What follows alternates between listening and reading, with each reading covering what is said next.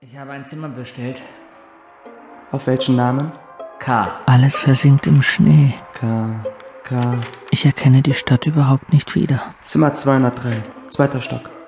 Gute Nacht. Anders als K. gefürchtet hatte, waren weder sein Herz noch sein Sinn damit beschäftigt, ob Ipek im Schneepalast war. Sie ist viel melancholischer und ärmer, als ich sie im Gedächtnis behalten habe. Mit dem Instinkt derer, die ihr Liebesleben nur als Serie von Leid und Scham erinnern, fürchtete K. wie den Tod sich zu verlieben. Willkommen in unserer Grenzstadt. Willkommen bei der Grenzstadtzeitung, Meister.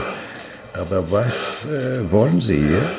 Ich will die Wahl beobachten und vielleicht einen Artikel schreiben über die jungen Frauen, die Selbstmord begangen haben. Ja, die Selbstmorde werden übertrieben. Wir sollten Carson Bay besuchen. Wen? Den stellvertretenden Polizeipräsidenten. Besser ist besser. Die sollen wissen, dass sie da sind. Dass Fremde, die in eine Kleinstadt kommen, sich erst einmal der Polizei vorstellen, sogar wenn sie Journalisten sind, war eine Gewohnheit, die noch aus den 40er Jahren stammte. Herein? K. protestierte nicht, weil er politischer Exilant war. Mein Kollege ist ein berühmter Journalist. Und weil die Präsenz der PKK-Guerilla, auch wenn niemand es aussprach, Wollen Sie einen Leibwächter? spürbar war. Wie bitte? Ich weise Ihnen einen Zivilpolizisten zu. Das ist bequem für Sie. Brauche ich das? Unsere Stadt ist ein friedlicher Ort. Aber besser ist besser.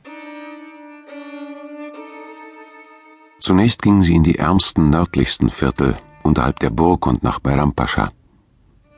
Unter dem Schnee, der fiel, als wolle er nie wieder aufhören, klopfte Serdar Bey an die Türen und Hütten aus Steinen, Briketts gewellten Plastikplatten. K. hörte den nicht enden wollenden Sorgen der Armen von Kars zu, den Geschichten derer, die ihre Arbeit verloren hatten, und denen über junge Selbstmörderinnen. Irgendwann überkam K. das Gefühl, dass trotz des weißen, von den Fenstern hereinstrahlenden Lichtes Halbdunkel in diesen Häusern herrschte, so dass es ihm schwer fiel, die Einrichtungsgegenstände zu erkennen. Mehr noch, die gleiche Blindheit, die ihn zwang, seine Augen auf den draußen fallenden Schnee zu richten, umfing wie eine Art Tüllvorhang, wie Schneestille sein Hirn. Und sein Verstand, sein Gedächtnis verweigerten sich nun den Armuts- und Elendsgeschichten. Gut, dass Sie kommen. Ich habe eine Nachricht für Sie. Serdar Bey erwartet Sie. Dringend. Ipek. Bist viel schöner, als ich dich in Erinnerung hatte. Ich wusste, dass du kommst.